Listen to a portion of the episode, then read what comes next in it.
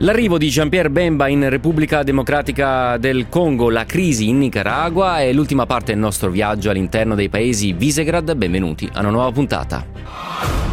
Nessun luogo, nessun luogo è lontano. Di Giampaolo Musumeci contra los pobres, contra los campesinos, contra la juventud. Un nouveau régime dans ce pays, nous devons passer par euh, une... Tými rokmi som bol spolumajiteľom najväčšej nebankovej finančnej spoločnosti na Slovensku. Fanoušci Kalousek a Nemcová.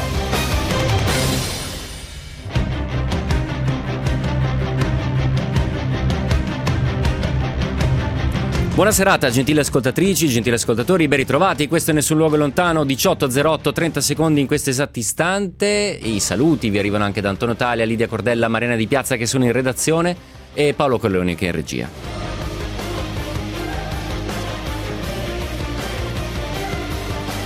Vi ricordo innanzitutto che anche i temi di questa sera li potete commentare su WhatsApp 349 238 6666, potete anche messaggiare sms allo stesso numero. Siamo su Facebook, eh, su Facebook scusate, nessun luogo lontano trattino Radio 24, siamo su Twitter nessun luogo 24 oppure potete cinguettare al mio account personale che è Jumpaz. Come vi dicevo, la prima pagina di questa puntata in Nessun Luogo è lontano, ci riporta in Repubblica Democratica del Congo, ne abbiamo già parlato nella puntata tutta dedicata ai satrapi, agli uomini forti in territorio africano, perché? Perché Jean-Pierre Bemba ieri mattina è atterrato a Kinshasa. Returning home after 10 years in prison in The Hague. Witnesses say police fired tear gas as they tried to clear the road. Bemba's war crimes convictions were quashed on appeal in May, and he confirmed last month his plan to run for president in December's election.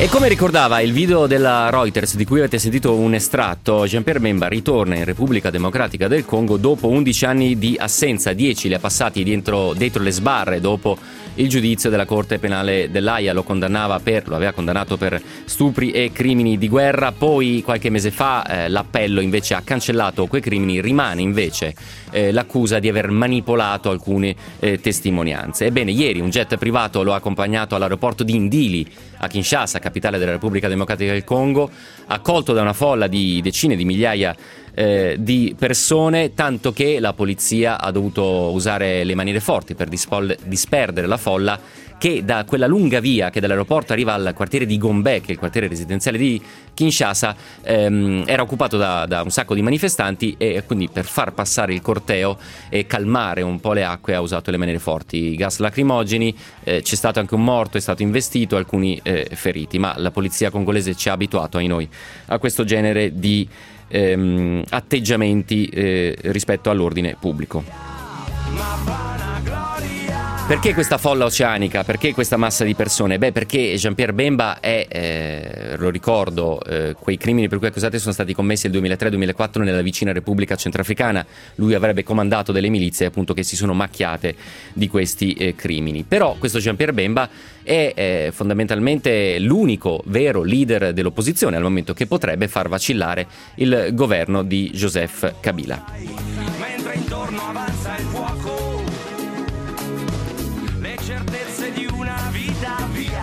È molto utile in questi casi andare a vedere come hanno titolato soprattutto i giornali eh, belgi, voi sapete eh, Congo ex Zaire è stata una, una colonia belga e Le Soir, eh, quotidiano belga francofono, titolava un ritorno trionfale, trionfale sì a vedere le immagini eh, di Kinshasa, però con dei distinguo che analizzeremo meglio col prossimo ospite.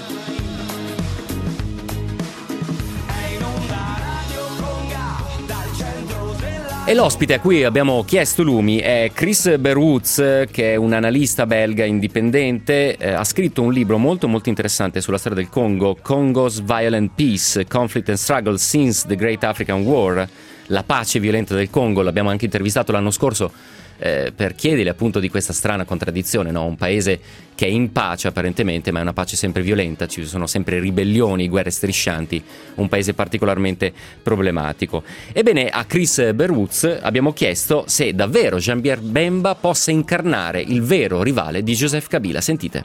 Um, well, Jean-Pierre Beh, Jean-Pierre Bemba è stato in prigione per dieci anni e prima di ciò è stato vicepresidente del governo di transizione e nelle elezioni del 2006 è stato il principale oppositore di Kabila. Quella volta è arrivato secondo alle elezioni, quindi è certamente un attore molto importante in Repubblica Democratica del Congo. Dice che il pallone tondo, il presidente giura di cambiare il mondo, nessun futuro, La voce di Chris Beruz ci accompagna nel comprendere meglio l'importanza e la figura di questo Jean-Pierre eh, Bemba. Sempre a Chris eh, ho chiesto quanto è realistico il supporto popolare che abbiamo visto a Kinshasa, a Kinshasa scusate, eh, cioè quanto quella fotografia, quella massa oceanica riflette realmente il supporto popolare nell'intera Repubblica Democratica del Congo. Sentite. Dobbiamo essere consapevoli del fatto che nell'ultimo anno è montata in Congo una rabbia crescente. La popolazione è infuriata perché vive nelle medesime condizioni di vent'anni fa. Per la gente il responsabile di questo è il governo di Kabila. Quindi sono arrabbiati e allo stesso tempo non hanno fiducia nella maggior parte degli esponenti dell'opposizione. Bemba apparentemente ha la possibilità di mobilitare le folle nel paese, ma allo stesso tempo la capacità di Bemba di attirare voti e persone è legata a specificità territoriali. Lo può fare a Kinshasa, lo può fare nella regione dell'Equatore di cui è originario e nelle province del nord-ovest, ma lui non è popolare per esempio nell'est e nel sud del paese. Insomma, Bemba non ha un vero supporto a livello nazionale. National, uh,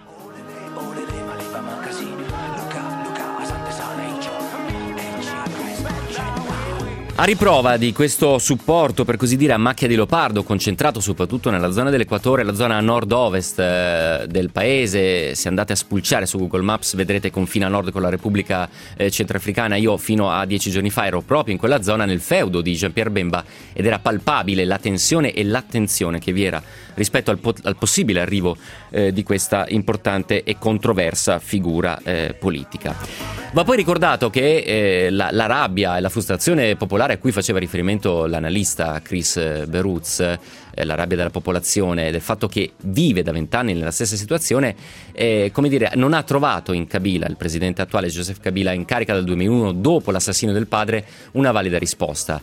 Eh, le campagne elettorali di Kabila sono sempre state incentrate sui suoi famosi, ormai famigerati, dovremmo dire, cinque cantieri, perché sono eh, grandi opere infrastrutturali che poi non sono mai state realizzate fatto salvo eh, sporadici interventi nella capitale Kinshasa dove ci sono anche strade eh, asfaltate, dove c'è un enorme stadio costruito guarda caso dai cinesi, ma poi se ci si addentra nella zona dell'Equatore, per esempio dove sono stato, avere una strada asfaltata è veramente, veramente difficile. Per darvi un'idea di quanto complessa sia la logistica, quindi immaginate il trasporto di merci, di, di, di medicinali, di cibo, beh, eh, si utilizza ancora il fiume Congo con delle enormi chiatte che partono da Kinshasa e arrivano fino a Kisangani, ma ci mettono due o tre settimane. Si compra il biglietto e si occupa uno spazio sopra questa chiatta su cui si monta la propria tenda e si vive lì per due o tre settimane, alla faccia dei cinque cantieri promessi da Kabila.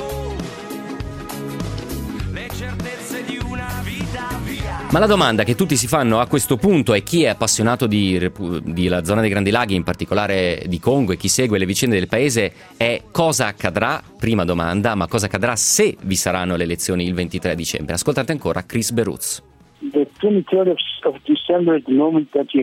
La data delle elezioni è stata fissata il 23 dicembre prossimo, ma in passato è già stata spostata due volte. Le elezioni sarebbero dovute avvenire già nel 2016. Intanto, più recentemente, Kabila non ha chiarito cosa intende fare. Ha giocato un po' a nascondino, ma una data cardine è l'8 agosto, perché quel giorno, la settimana prossima, i candidati alla presidenza dovranno registrarsi come tali e quindi tra pochi giorni sapremo se Kabila si candiderà lui stesso o se nominerà qualcuno di sua fiducia. La seconda domanda è quale dei leader dell'opposizione riusciranno a registrarsi. Quindi, prima dell'avvicinamento alla data delle elezioni, vivremo momenti molto critici, appunto prima dell'8 agosto.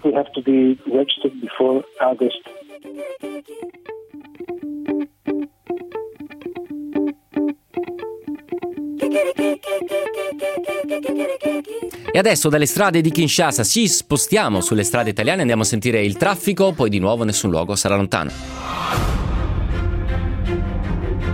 Nessun luogo, nessun luogo è lontano.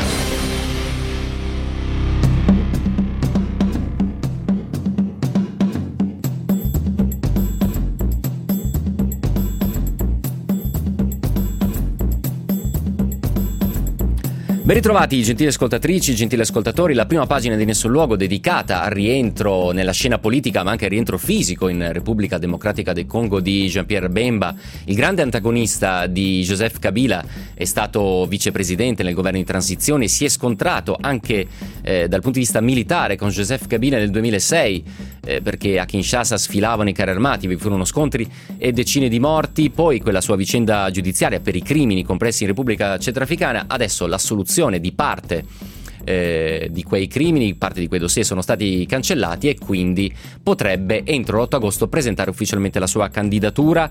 C'è un ma che deriva appunto da quell'accusa di corruzione che ancora pende sul suo capo. Ovviamente il, il Partito Popolare di Kabila sostiene che è assolutamente ineleggibile. È chiaro che Jean-Pierre Bemba fa molta, molta paura a Kabila che vedremo eh, come si comporterà. Il, il discorso eh, un po' evanescente cui faceva riferimento Chris Beruz, io l'ho sentito mentre ero proprio eh, giù in Congo, nella regione del, dell'Equatore, e in effetti Kabila ha in qualche modo, secondo me, testato anche la comunità internazionale, non dicendo chiaramente, eh, non esplicitando chiaramente le sue intenzioni, perché voleva un po' capire quali potrebbero essere le reazioni su una sua nuova candidatura. Lui non potrebbe candidarsi nuovamente, il mandato è scaduto nel 2016 e per due anni ha posticipato eh, appunto le elezioni. Gli attenti osservatori delle vicende congolesi non prefigurano nulla di buono per il 23 dicembre. Eh, 349 238 6666 rispondo a quest'ultima domanda, poi voltiamo pagina, vi porterò in Nicaragua perché un ascoltatore ci chiede i tre giornalisti russi uccisi in Congo che tassello occupano nel mosaico.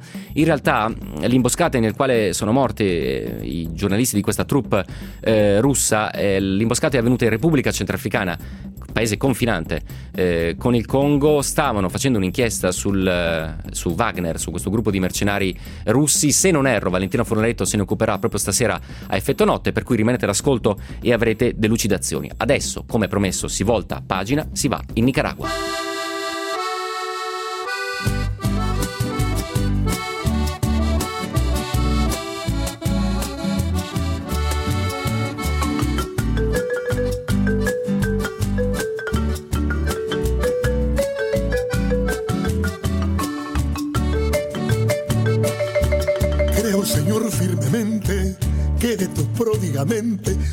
Este mundo nació. Que de tu mano de artista, de pintor primitivista, la bellezza floreció. Andiamo in Nicaragua perché, eh, benché eh, non particolarmente presente sulle prime pagine dei giornali, soprattutto italiani, il piccolo paese dell'America Latina sta vivendo una crisi economica e politica eh, da mesi che ha fatto sì eh, che 23.000 eh, cittadini del Nicaragua cercassero rifugio nei paesi eh, vicini. È una crisi importante per questo piccolo paese, paese anch'ello, anch'esso scusate, molto molto importante. Cerchiamo di capire i motivi di questa importanza con eh, Roberto Darini, inviato del Sole 24 Ore. Roberto, buonasera, ben ritrovato qui a Nessun Luogo. Buonasera a tutti voi. Allora, eh, prima di addentrarci un po' sulle dinamiche di questa crisi, ascoltiamo un po' i tratti caratteristici di questo paese.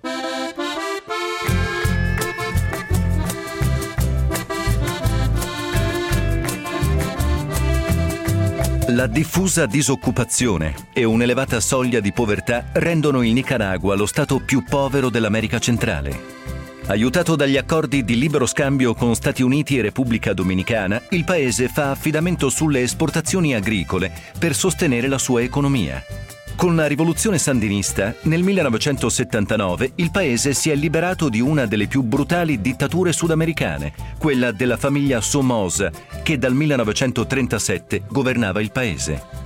Ora il Nicaragua è sconvolto dalle proteste contro il presidente Daniel Ortega, accusato di essere alla guida di un regime autoritario, violento e corrotto. La popolazione è scesa per le strade lo scorso 18 aprile per manifestare contro i tagli alle pensioni decisi dal governo.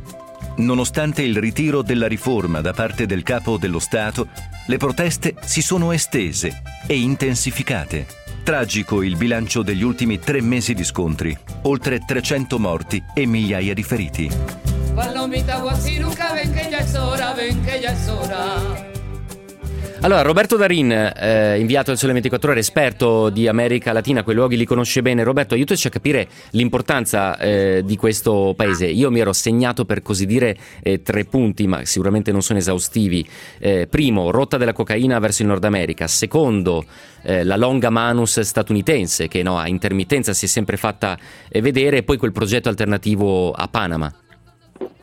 È tutto vero questo che, quello che tu hai eh, detto poco fa. Eh, sono, questo piccolo paese latinoamericano è, è, ha una storia importante e eh, Daniele Ortega è stato il presidente simbolo di una liberazione, come è stato detto nella scheda. Eh, Alfredo, ehm, la famiglia Somoza ha avuto un ruolo repressivo e eh, Ortega in quegli anni è stato il liberatore sì. ed è diventato presidente la prima volta nel 1985, quindi è curioso che un, un liberatore eh, finisca poi per eh, vestire i panni del repressore anni dopo e sì. questo eh, è l'aspetto più inquietante. Il, eh, la, la, crisi è scaturita cento giorni fa con l'avvio di questa riforma delle pensioni che ha ridotto eh, benefici per le classi sociali più deboli, ma in verità eh, la cosa che eh, raramente è stata intercettata dai giornali europei è questa che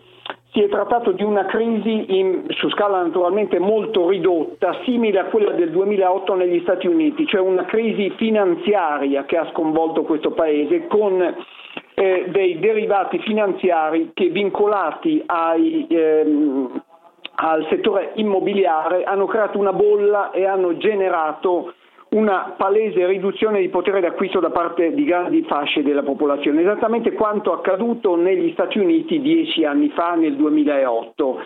Quindi il, ehm, questo è un fatto molto peculiare perché quest- l'eco di quella crisi si è riverberato poi nel tempo anche in paesi più piccoli, apparentemente, anzi non apparentemente, senz'altro meno finanziarizzati, ma che hanno patito poi una crisi analoga. Questo, questo, è un punto eh, interessante, cioè quel modello di sviluppo di eccessiva finanziarizzazione eh, ancora, c'è ancora un'onda lunga che ha investito dei paesi minori e che ha provocato dei danni drammatici perché ci sono 300, più di 300 morti in Nicaragua sì, nelle sì. ultime settimane. Allora al 349 238 6666 eh, c'è chi dice beh in America Latina è un classico, avrà imparato da Castro, dice un ascoltatore, evidentemente riferito Roberto alle tue parole del liberatore che diventa poi ehm, oppressore. Poi vi facciamo sentire un brevissimo ritratto di Daniel Ortega, però prima eh, Roberto volevo chiederti anche un'altra cosa, quali sono le relazioni con i paesi vicini, in particolare penso a Costa Rica e Venezuela, Venezuela ne abbiamo parlato tanto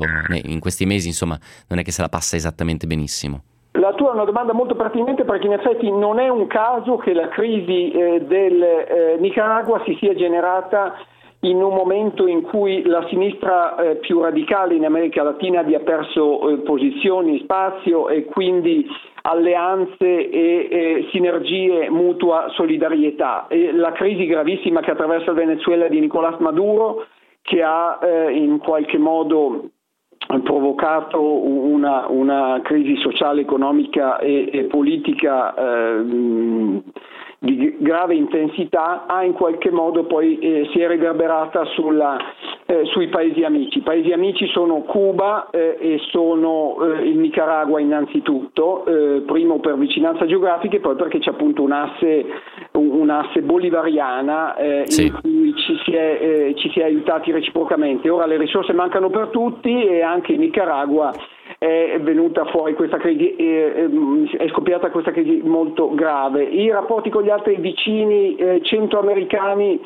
sono relativi nel senso che sia il Salvador, sia il Guatemala, sia il Costa Rica sono paesi assolutamente minori che non possono generare aiuti eh, cruciali per, per un'alleanza politica. Quindi Ortega si è sempre avvalso della dell'amicizia con i Castro e, e, dell'amicizia con Ugo Chavez e poi con Maduro. Naturalmente i Castro hanno ceduto, eh, anche se Raul è, è, naturalmente ancora vivo, però eh, Miguel Díaz Canel, il, il neopresidente, sta virando su, una, su, su riforme eh, di mercato sempre più marcate.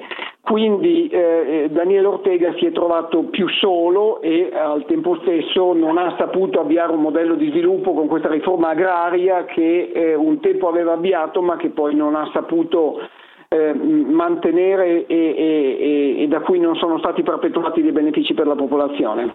Roberto, stai con noi, c'è l'informazione finanziaria, poi proseguiamo nel nostro ragionamento sulla crisi in Nicaragua.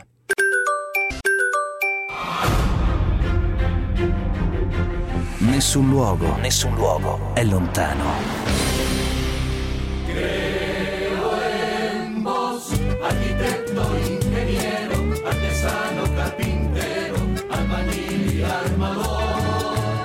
Ben ritrovati, questo è Nessun Luogo Lontano e a dispetto delle sonorità abbastanza allegri, in realtà stiamo parlando di una crisi, quella nicaraguense, che dura ormai da tre mesi, la stiamo analizzando con Roberto Darini, inviato del Sole 24 Ore, al quale vorrei porgere una domanda sulla figura di Daniele Ortega, non prima di aver ascoltato insieme un suo brevissimo profilo.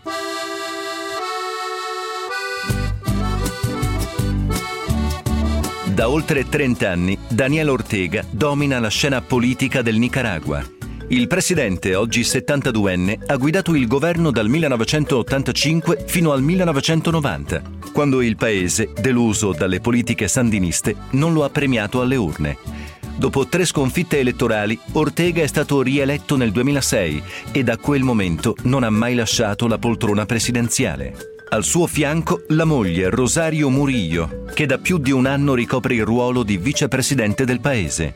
Ora il capo dello Stato deve fare i conti con l'intensa crisi economica e politica che ha investito in Nicaragua.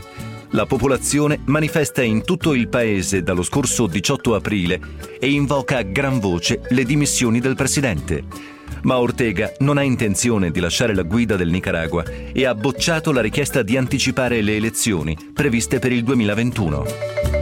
Creo, signor, firmemente Roberto Darin, vi sono tutti i crismi del classico uomo di potere dell'America Latina. Eh, cederà mai il potere, secondo te, Ortega?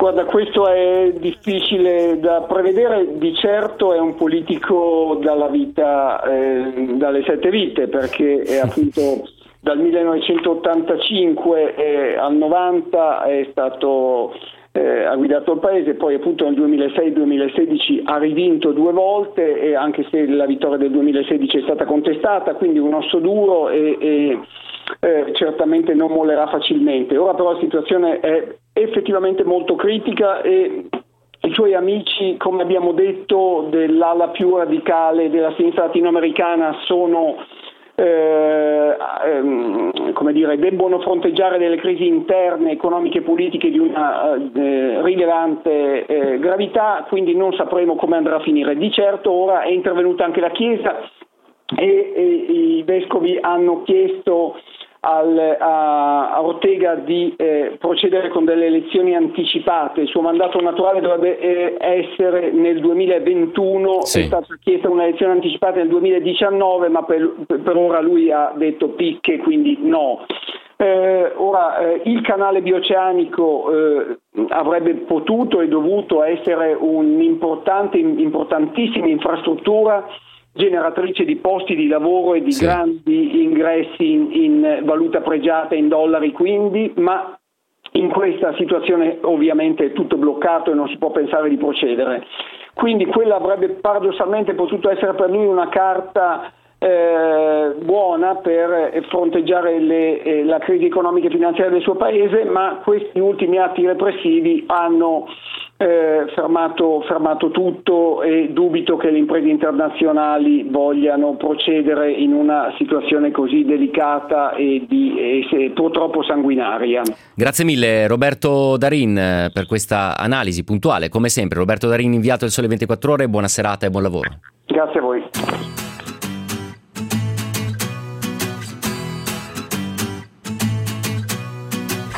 349 238 6666 per i vostri commenti, suggerimenti, critiche. Allora, su Twitter, anche Twitter vale ovviamente.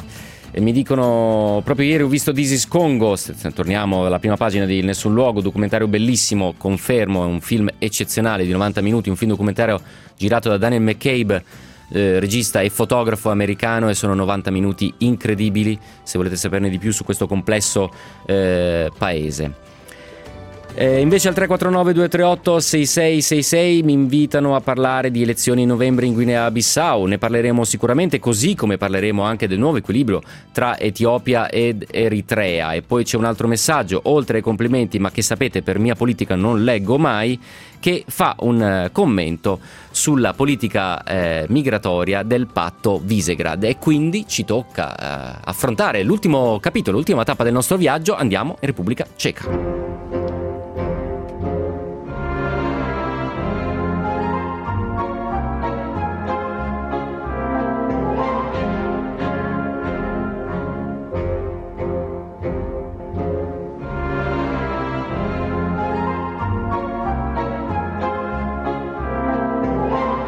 E per affrontare sia la situazione della Repubblica Ceca che quella della Slovacchia avremo due voci, due esperti, uno sul campo, l'altro un po' più diciamo con un obiettivo da analista, l'avete già sentito Matteo Villa. Prima però fotografiamo il paese, Repubblica Ceca.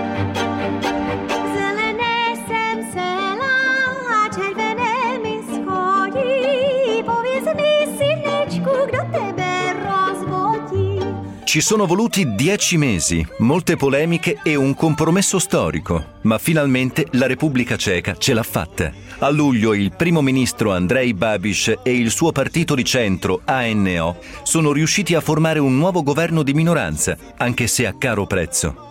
La coalizione è stata costretta a chiedere l'appoggio del Partito Comunista, che pur non controllando alcun ministero, si ritrova nella stanza dei bottoni per la prima volta dal crollo del regime nel 1989. Questo ritorno ha provocato alcune proteste di piazza, ma di sicuro Andrei Babiš non è nuovo alle controversie. Miliardario, secondo uomo più ricco di tutta la Repubblica Ceca, imprenditore con enormi interessi nel settore agroalimentare e nei media, controlla i giornali più venduti, Babiš è stato anche al centro di un grosso scandalo per appropriazione indebita di fondi dell'Unione Europea. Eppure, nonostante lo stallo al governo sia concluso solo da qualche settimana, l'economia ceca va alla grande da anni a maggio l'occupazione ha toccato un nuovo record, consumi e reddito continuano a crescere e le previsioni per il 2018 ipotizzano una crescita del 3,5%. I massicci investimenti e fondi dall'Unione Europea non impediscono al primo ministro Andrei Babiš di mostrarsi profondamente critico con Bruxelles. Babiš ha sempre ribadito che Praga non è intenzionata ad accogliere alcuna quota di immigrati stabilita dall'Unione alle prossime elezioni europee sarà l'immigrazione il tema centrale, ha detto Babish in una recentissima intervista alla Reuters.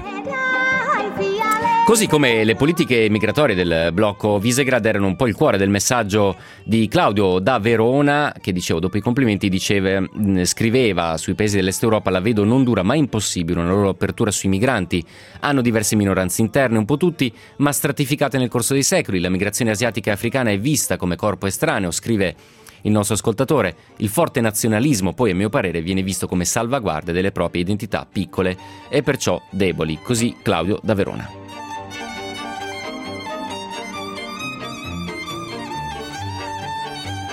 Allora, per capire meglio qual è la situazione soprattutto del governo di Babiš, abbiamo raggiunto Andrea Spiralli, giornalista italo-ceco, freelance, residente a Praga, al quale abbiamo chiesto molto semplicemente quanto è stabile eh, questo governo che tanto ci ha messo a ottenere una fiducia. Sentite. In sostanza la compagine governativa oggi dopo già qualche epurazione che c'è stata, sono già saltati due ministri, è fondamentalmente un, um, un esecutivo fatto di, uh, diciamo così, yes men, cioè persone che seguono pedissequamente la linea imposta da Babish, quelle poche personalità del partito di Babish che c'erano nell'esecutivo precedente e che avevano manifestato qua e là qualche segno di indipendenza sono stati o, eh, o, sono, o sono, stati allontanati o, o loro stessi hanno, non hanno voluto riconfermare l'incarico. Quindi abbiamo sostanzialmente un governo monocolore che attualmente sta sfruttando il momento economico eh, favorevole che la Repubblica Ceca vive già da direi due o tre anni per fare politiche abbastanza espansive, quindi eh, promette da una parte ai pensionati, aggiunge, anzi fa prova aumenti, piccoli aumenti delle pensioni, fa, fa salire i salari dei dipendenti pubblici, quindi in qualche maniera si sta diciamo così, comprando un po' il consenso della larga maggioranza. La voce che avete sentito è quella di Andrea Spiralli, un giornalista freelance eh, che risiede e lavora eh, a Praga. Sempre a lui eh, abbiamo chiesto perché è così centrale per Babiš e per l'opinione pubblica ceca la questione eh, migranti, perché alle prossime elezioni europee Babiš ha già dichiarato che per lui insomma, sarà la grande leva politica. Sentite il collega. Babiš si sta spostando su posizioni molto più populiste di quanto non fosse l'inizio della sua carriera politica quando è partito con una compagine politica abbastanza diciamo libera, tendenzialmente liberale di centrodestra. Col tempo si è spostato cavalcando un po' l'onda del, di questo populismo che sta investendo più o meno tutta Europa, ma direi anche parecchio i paesi del centro-est, cioè di Visegrad, e sostanzialmente lui sta dietro ai sondaggi, ai, alle indagini politiche, quando vede che un tema eh, ha risonanza mediatica lui lo, lo cavalca direttamente. È un po' un paradosso perché il problema, se vogliamo chiamarlo problema, la questione insomma, dell'integrazione, della convivenza, eccetera, eccetera, con culture diverse, con persone che vengono da, da, lontano, qui è completamente assente, quindi è una tempesta in un bicchiere d'acqua, chiamiamola così.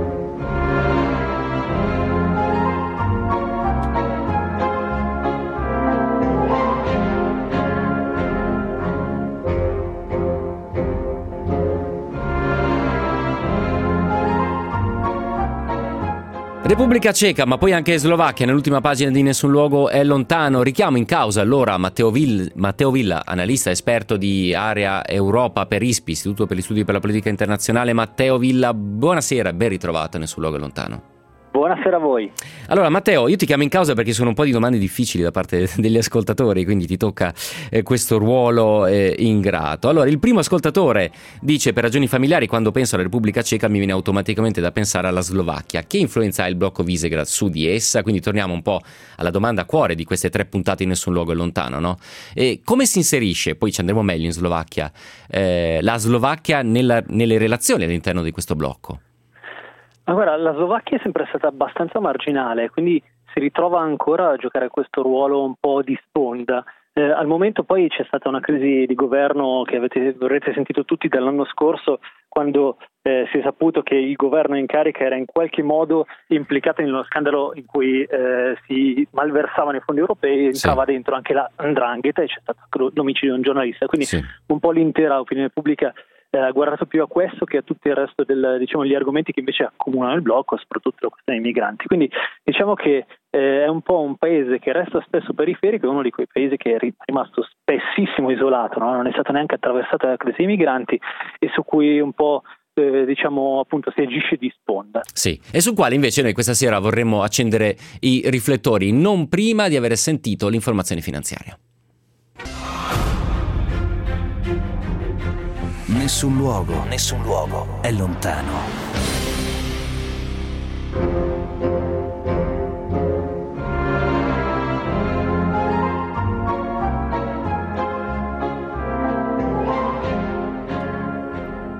Allora, come avrete intuito, non era l'informazione finanziaria, chiaramente eh, era il traffico, lapsus di cui eh, chiedo venia. Vi faccio sentire l'ultimo intervento di Andreas Pierali, giornalista freelance italo-ceco da eh, Praga, che ricapitola in qualche modo le posizioni di Repubblica Ceca e Slovacchia all'interno del gruppo di Visegrad. Sui quattro paesi di Visegrad, eh, Repubblica Ceca e Slovacchia per ora mantengono fortunatamente un profilo eh, democratico più stabile anche e soprattutto in termini di Stato di diritto. Quindi in generale questa differenza è riscontrabile comunque in tutto il periodo dei 30 anni oramai quasi dalla rivoluzione di velluto quando in questi due paesi diciamo rispetto forse a Polonia e Ungheria si è sempre sentito di più il tema delle questioni economiche, cioè il nostro rapporto, la nostra posizione verso l'Europa in quanto posizione di scambio, posizione economica, beneficio reciproco. Mentre sappiamo che per la Polonia l'appartenenza all'Europa è anche una questione molto importante dal punto di vista identitario, in chiave di definizione antirussa, ma se vogliamo anche antitedesca. E questo era l'ultimo intervento di eh, Andrea Peralli. Siamo però con eh, Matteo Villa, analista di ISPI, esperto della eh, zona Europa, per cercare di analizzare un po' meglio quelli che sono gli ultimi due paesi del nostro viaggio all'interno del gruppo appunto Visegrad. Ci sono un po' di sms che, eh, per esempio, uno abbastanza provocatorio, insomma, dice continuate semplicemente a dare del populista a sinistra e a destra senza, senza cercare di capire le persone che votano quei movimenti o quei partiti, continuate a denigrare il termine come se fosse un'offesa, lo fate sempre, si capisce molto bene nelle vostre attente eh, disamine, termina con alcuni punti esclamativi, più emarginate questa cosa, eh, la mostrate come una cosa da denigrare, più questo populismo eh, crescerà. Sto sintetizzando evidentemente perché è um, un eh, messaggino piuttosto lungo. Chiude dicendo questa tendenza aumenterà fino a essere eh, l'unica, così Pierpaolo eh, da Bologna. Guardi Pierpaolo, noi non, non, è che denigriamo, noi stiamo raccontando e vi sono atteggiamenti chiaramente populisti, quello che cerchiamo di fare è mettere in luce le contraddizioni. Sa, il, il nostro lavoro è questo, non è da fare da megafono eh, ai politici, ma mettere in luce quelle che sono le contraddizioni della eh, realtà, senza alcun preconcetto, quello glielo garantisco. Allora Matteo Villa, ti vorrei chiamare in causa sulla Slovacchia per un paio di cose. Prima però ascoltiamo insieme il ritratto eh, di questo paese.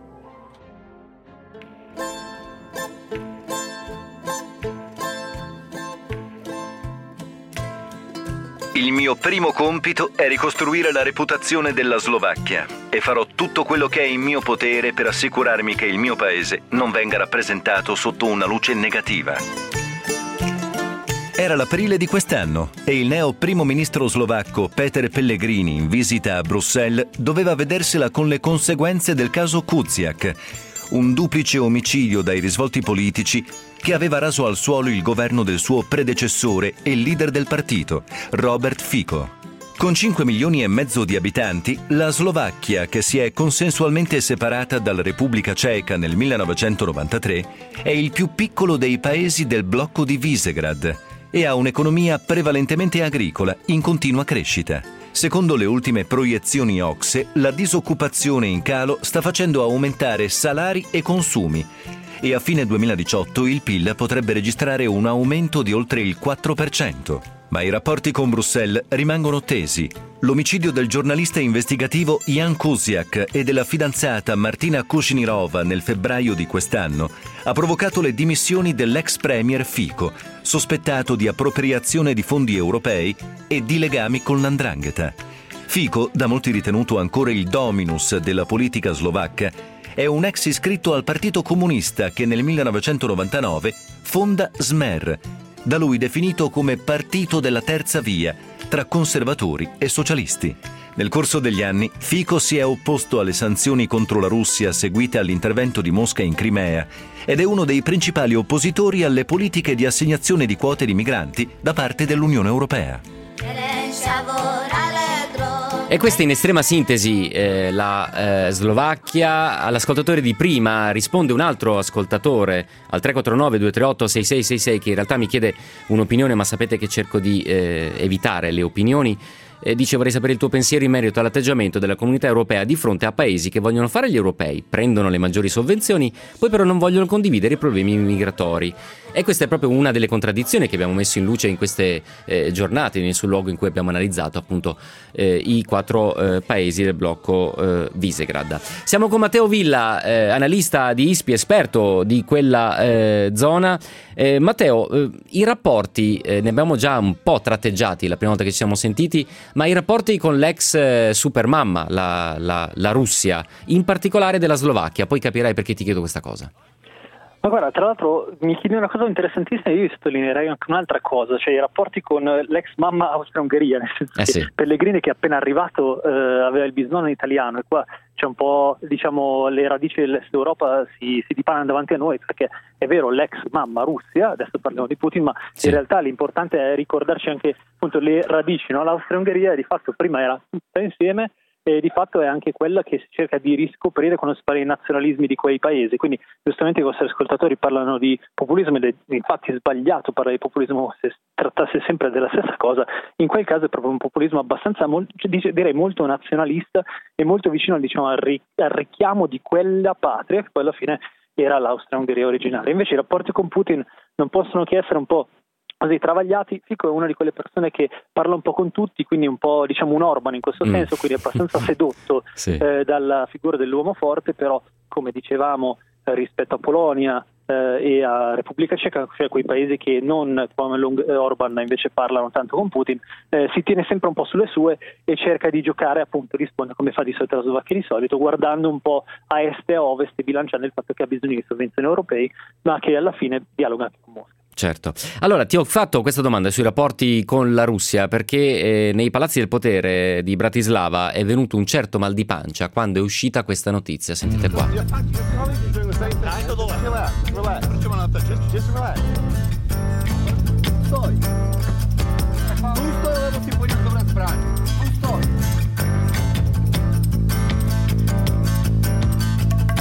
Questo è il racconto in musica e anche video, ma poi vi, sulla pagina Facebook vi segnaliamo questo video. Un troupe di Radio Free Europe ha filmato quello che eh, sarebbe la nuova base operativa dei lupi della notte in un sobborgo, eh, in un, vicino a un villaggio eh, in Slovacchia, non troppo distante da eh, Bratislava. Chi sono i lupi della notte? I lupi della notte sono una eh, formazione di motociclisti. Eh, secondo molte inchieste ehm, molto vicine a Putin, vi sono foto che ritraggono i loro leader eh, con medaglie appuntate dal petto appunto eh, da Putin, sarebbero stati responsabili anche di arruolamenti per la eh, questione eh, ucraina, Donbass, Crimea, eccetera, eccetera, quindi figure piuttosto controverse che avrebbero anche un'ala paramilitare. Ebbene, questa nuova base che è stata filmata con un drone, all'interno di questa base, di questo compound in Slovacchia vi sarebbero sarebbero anche vecchi carri armati e altri eh, veicoli militari. I giornalisti sono stati malamente aggrediti dopo aver filmato quel compound e poi però i lupi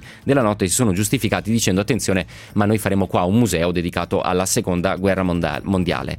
Eh, c'è molta preoccupazione all'interno di varie anime del governo slovacco perché insomma viene vissuta come un'ingerenza eh, importante. Matteo Villa, non so se avevi colto questa questa notizia che mi è sembrata piuttosto, piuttosto interessante. Sì, è importantissima. Tra l'altro eh, sono gli stessi motociclisti che qualche anno fa er- cercavano di essere artefici di diverse scorribande. Erano, gli era stato negato il passaggio quando dalla Russia sì. volevano cercare di attraversare la Polonia per arrivare in Germania a manifestare. Sì. E quindi vedete qua proprio la discrepanza no, di, anche se vogliamo anche di sensibilità, nel senso che la Polonia aveva detto non potete neanche entrare nel paese mentre adesso non, so, non, ricordo bene cosa è successo in Slovacchia e se lo abbiano fatto in maniera surrettizia se eh, si sapesse in qualche modo il governo fosse coinvolto, non credo, eh, ma in ogni caso sicuramente suscitano molte perplessità perché appunto eh, un conto è fare come fa Orban di solito, cioè l'Ungheria si va a parlare con Putin o si ospita Putin nel paese, ma quando si parla appunto di seconda guerra mondiale, di eh, ricordi che sono totalmente diversi, no? un'occupazione sovietica è stata brutale in quegli anni, allora lì cambia tutto. Ovviamente. Certo. Grazie mille Matteo, Lovi- eh, Matteo Villa per essere stato con noi, analista, ricercatore di ISPI. Buona serata, buon lavoro Matteo. Grazie a voi, a presto. Vado avanti, senza sigla, i titoli di coda. No, una basettina, va bene, titoli di coda. Allora, non prima però di rispondere velocissimamente a un ascoltatore, quello della mail dell'altra sera, che a un certo punto esprimeva un dubbio e un timore che era eh, quello riferito all'islamizzazione eh, di alcune periferie eh, europee. Non ho avuto il tempo di rispondere l'altra sera. Ecco, rispondo e assolutamente sì, è un problema. Io ho lavorato per settimane, per esempio a Molenbeek, eh, con Antonio Tali, abbiamo fatto vari reportage a Malmo e a Stoccolma, per esempio, quindi è assolutamente eh, un problema. Eh, non abbiamo, ripeto, preconcetti, cerchiamo di raccontare la realtà e dove vi sono nevralgie, quelle le mettiamo in luce.